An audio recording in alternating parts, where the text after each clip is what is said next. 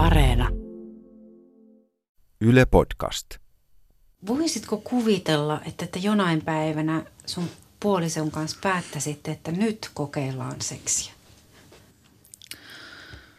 No, jos mä kuvittelen sen, niin tuntuu vaan ihan hirveän vaivaanuttavalta, että niinku, todennäköisesti päätyisi elämäni vaivaanuttavin tilanne numero ykköseen, että en tiedä. En, en ehkä kuvittele, että meidän pariskunta siihen tai parisuhde siihen päätyisi.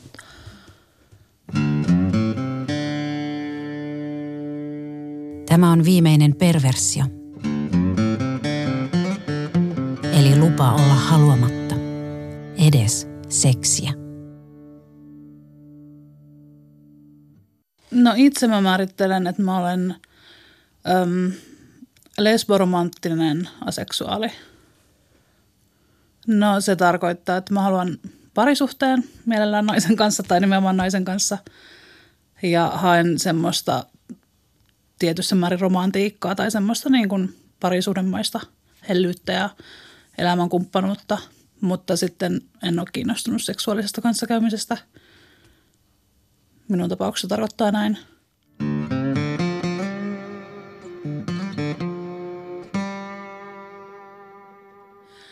Netissä tein ilmoituksen, se oli taisi olla Sitin deittipalsta, mikä oli silloin 2000-luvun ensimmäisen vuosikymmenen loppupuolella aika suosittu. Ja siinä vaiheessa mulla oli semmoinen halu, että haluan nyt niin kuin jakaa elämäni. Tuntui hirveän merkityksettömältä elää silleen yksin.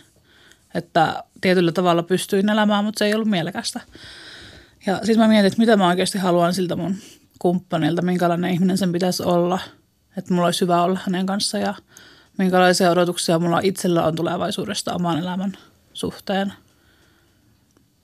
Mä laitan siihen, että mä oon aseksuaali, että en hirveästi etsin seksuaalista parisuudetta. Öm, mä kuvailin myöskin, koska mulla on ollut, mä oon myös isokokoinen ihminen ollut aina, plussakokoinen, niin mä myös kuvailin, että vähän sitä ulkomuotoa, että mun mielestä se oli asia, mikä pitää kumppanin myös ehkä tietää ja hyväksyä.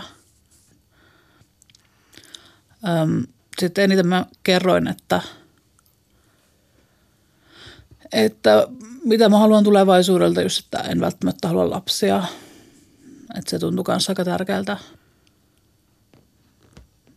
Siitä on kyllä yli kymmenen vuotta, että, tai kymmenisen vuotta aikaa, niin ihan tarkkaan en muista, mutta pitkälti kerroin ja myös kerroin siitä, että miksi mä etsin nyt kumppania, että olen saanut tarpeekseni yksinolosta ja haluan ihan oikeasti tavata ihmisen, jonka kanssa rakentaa parisuhdetta. Ja sain sitten siihen kaksi tosi mielenkiintoista vastausta. Me oltiin pitkään molempien kanssa kirjeenvaihdossa ja sitten jotenkin tämä toinen jäi. Että selvästikin niin kuin nykyisen kumppanin kanssa oli enemmän yhteisiä asioita ja enemmän semmoista ehkä halua tutustua oikeasti ja niin kuin uskallusta. Ja sitten me niin tavattiin lopulta aika monen kuukauden kirjeenvaihdon jälkeen.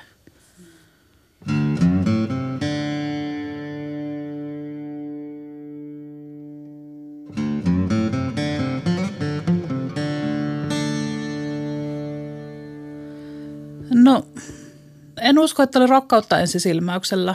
Mun on vähän vaikea uskoa semmoiseen konseptiin, että se on mun mielestä aina ehkä sekoittuu ihmisillä vähän niin kuin muut tunteet, niin ne kokee sen, että se on rakkautta, jos se on niin kuin voimakas yhtäkkiä toisesta ihmistä tuleva tunne. Voihan se kehittyä rakkaudeksi, mutta mulla rakkaus tarkoittaa semmoista tilaa, mihin päästään, kun toisen ihmisen tuntee tosi hyvin. Ja pystyy oikeasti sanomaan, että tämä ihminen on – tunnen hänet ja minä rakastan häntä. Ja sen takia en, en koe, että voi rakastaa toista ensisilmäyksellä, mutta kyllä ihastuin ja pidin tosi mielenkiintoisena ihmisenä ja oli ihana saada kasvot ihmiselle, jonka kanssa oli jo pitkään vaihtunut ajatuksia ja koki jo paljon semmoista yhteenkuuluvuutta. Ja tuntui hirveän hyvältä nähdä hänet ja myöskin sen jälkeen sitten kun tapailtiin, niin tavallaan se tuntui hirveän luontevalta sitten meidän tapailu. Miten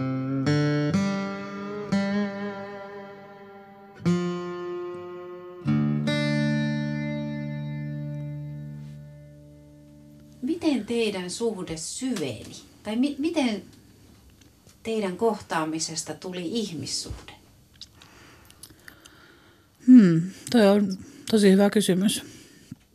Lähinnä se, että miten siitä tuli intiimi tai tämmöinen täysin erilainen kuin mikään muu suhde. Niin kyllä se oli semmoista tapailua aika pitkään.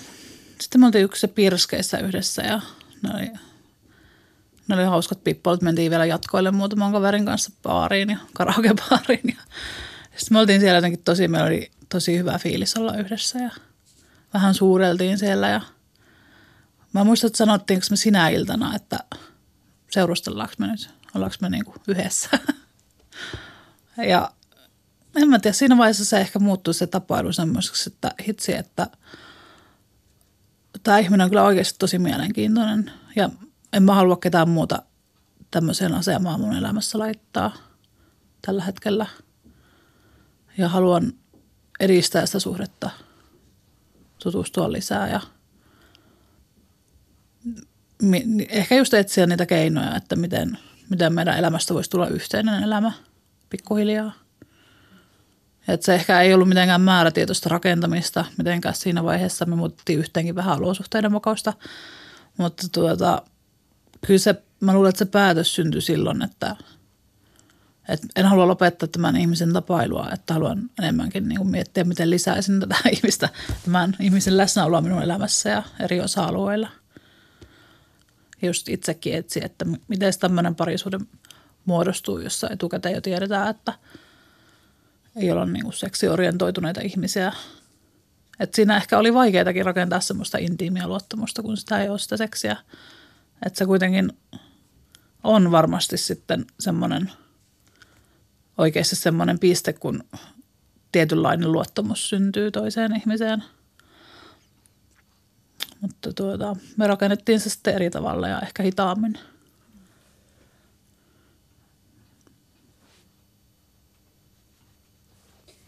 No varmasti viimeisenä sitten, kun me muutettiin yhteen, niin siinä sitten ihan keskusteltiin kaikista asioista, että mitkä on niin kuin ne toisen ihmisen tavallaan mm, niin kuin rajat, että mitä hän kaipaa siinä omassa arkisessa elämässään ja miten hän tekee asioita. Ja toki me tapeltiinkin välillä. Aika vähän me kyllä tapellaan, mutta tavallaan niiden yhteenottojen kautta myös sitten niin kuin kartoitettiin ne toisen kipupisteet – ja sitä kautta se luottamus rakentuu väkisinkin.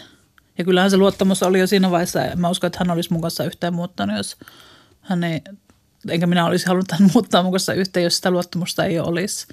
Semmoista intiimiä luottamusta ja haluaa asua yhdessä.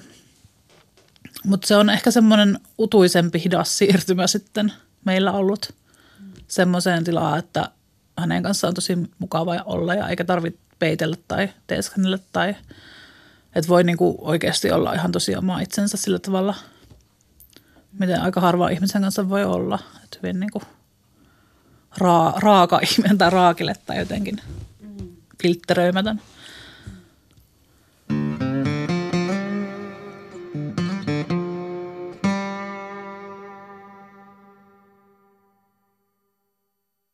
Missä menee sun semmoset fyysisen läheisyyden mukavuusrajat tai? No toi on monimutkainen kysymys sen takia, että mulla on vähän kehonkuva-ongelmia itselläni ja se aiheuttaa jotakin semmoisia mukavuusrajoja, mitä ehkä ei olisi, jos olisi enemmän sinut itsensä kanssa. Mutta mä ehkä kaipaisin enemmän parisuhteessa sitä, niin kuin sitä vähän enemmän hellyyttä kuin mitä meillä nyt on. Mutta toisaalta mä oon mukautunut siihen ja mun mielestä se ei silleen ole ongelma, että sitä ei ehkä ole, mutta kyllä mä tykkään halailla ja suukotella ja olla lähekkäin, jos ei ole kuuma. kukaan, kukaan ei voi tykätä olla lähekkäin, jos on kuuma, se on innoittavaa. Mutta, mutta siis, joo. Ja tavallaan sekin, että toinen ihminen voi nähdä mut tukka pystyssä ilman meikkiä ja jossain hirveässä kauhtanassa ja niin kuin, sekin on omanlaistaan intiimyyttä, että niin kuin, miten toinen saa nähdä itsensä. Ja se on niin kuin, mukavuusrajoilla kyllä, että voi nähdä minut monenlaisena.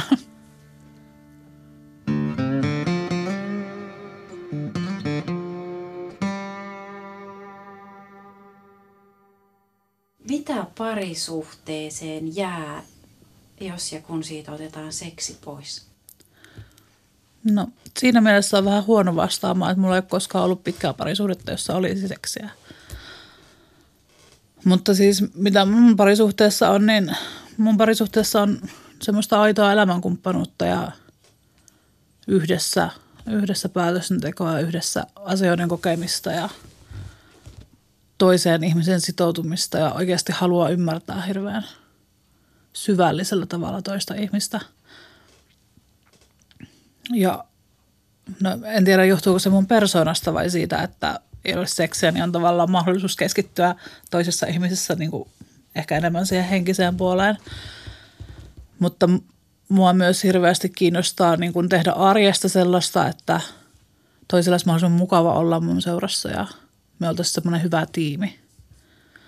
Ja jotenkin tuntuu, että niin kuin katson näitä alloseksuaaleiden kavereiden suhteita välillä, että onkohan ne niin kuin, ajatteleeko ne tälleen, että niin kuin parisuhteessa se oma velvollisuus on tavallaan – olla tiimisen puolison kanssa.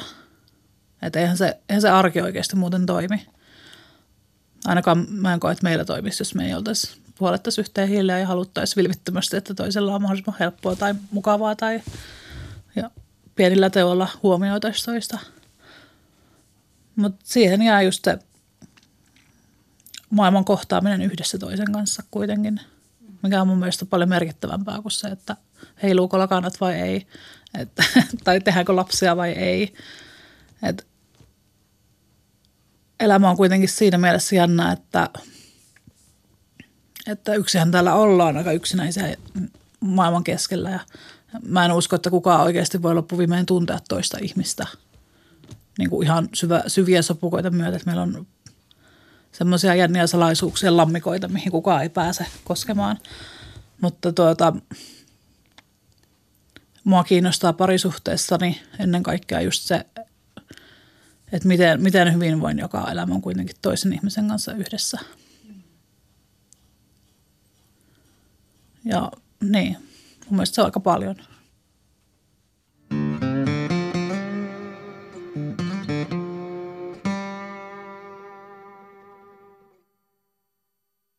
Mun mielestä onnellinen elämä vaatii todella paljon itsereflektiota – että semmoista jatkuvaa itsensä hienosäätämistä ja jos on parisuhteessa, niin myös sen toisen kanssa hienosäätämistä ja jatkuvaa semmoista halua selvittää, että onko toinen onnellinen vielä mun kanssa, onko minä onnellinen hänen kanssa. Ja siis että sitä mä ajattelen, että niin kun toivon, että ihmiset pystyisivät jotenkin ehkä miettimään parisuhteita enemmän sillä oma, omalla yksilötasolla ja oman parisuhteen kautta ja olettamaan vähemmän muista. Ja just tukisi sitä, että kaikki oikeasti miettisi ja keskustelisi omassa parisuhteessa ja kalibroisi sitä omaa parisuhdetta sillä tavalla, että mitä, mikä on meille hyvä.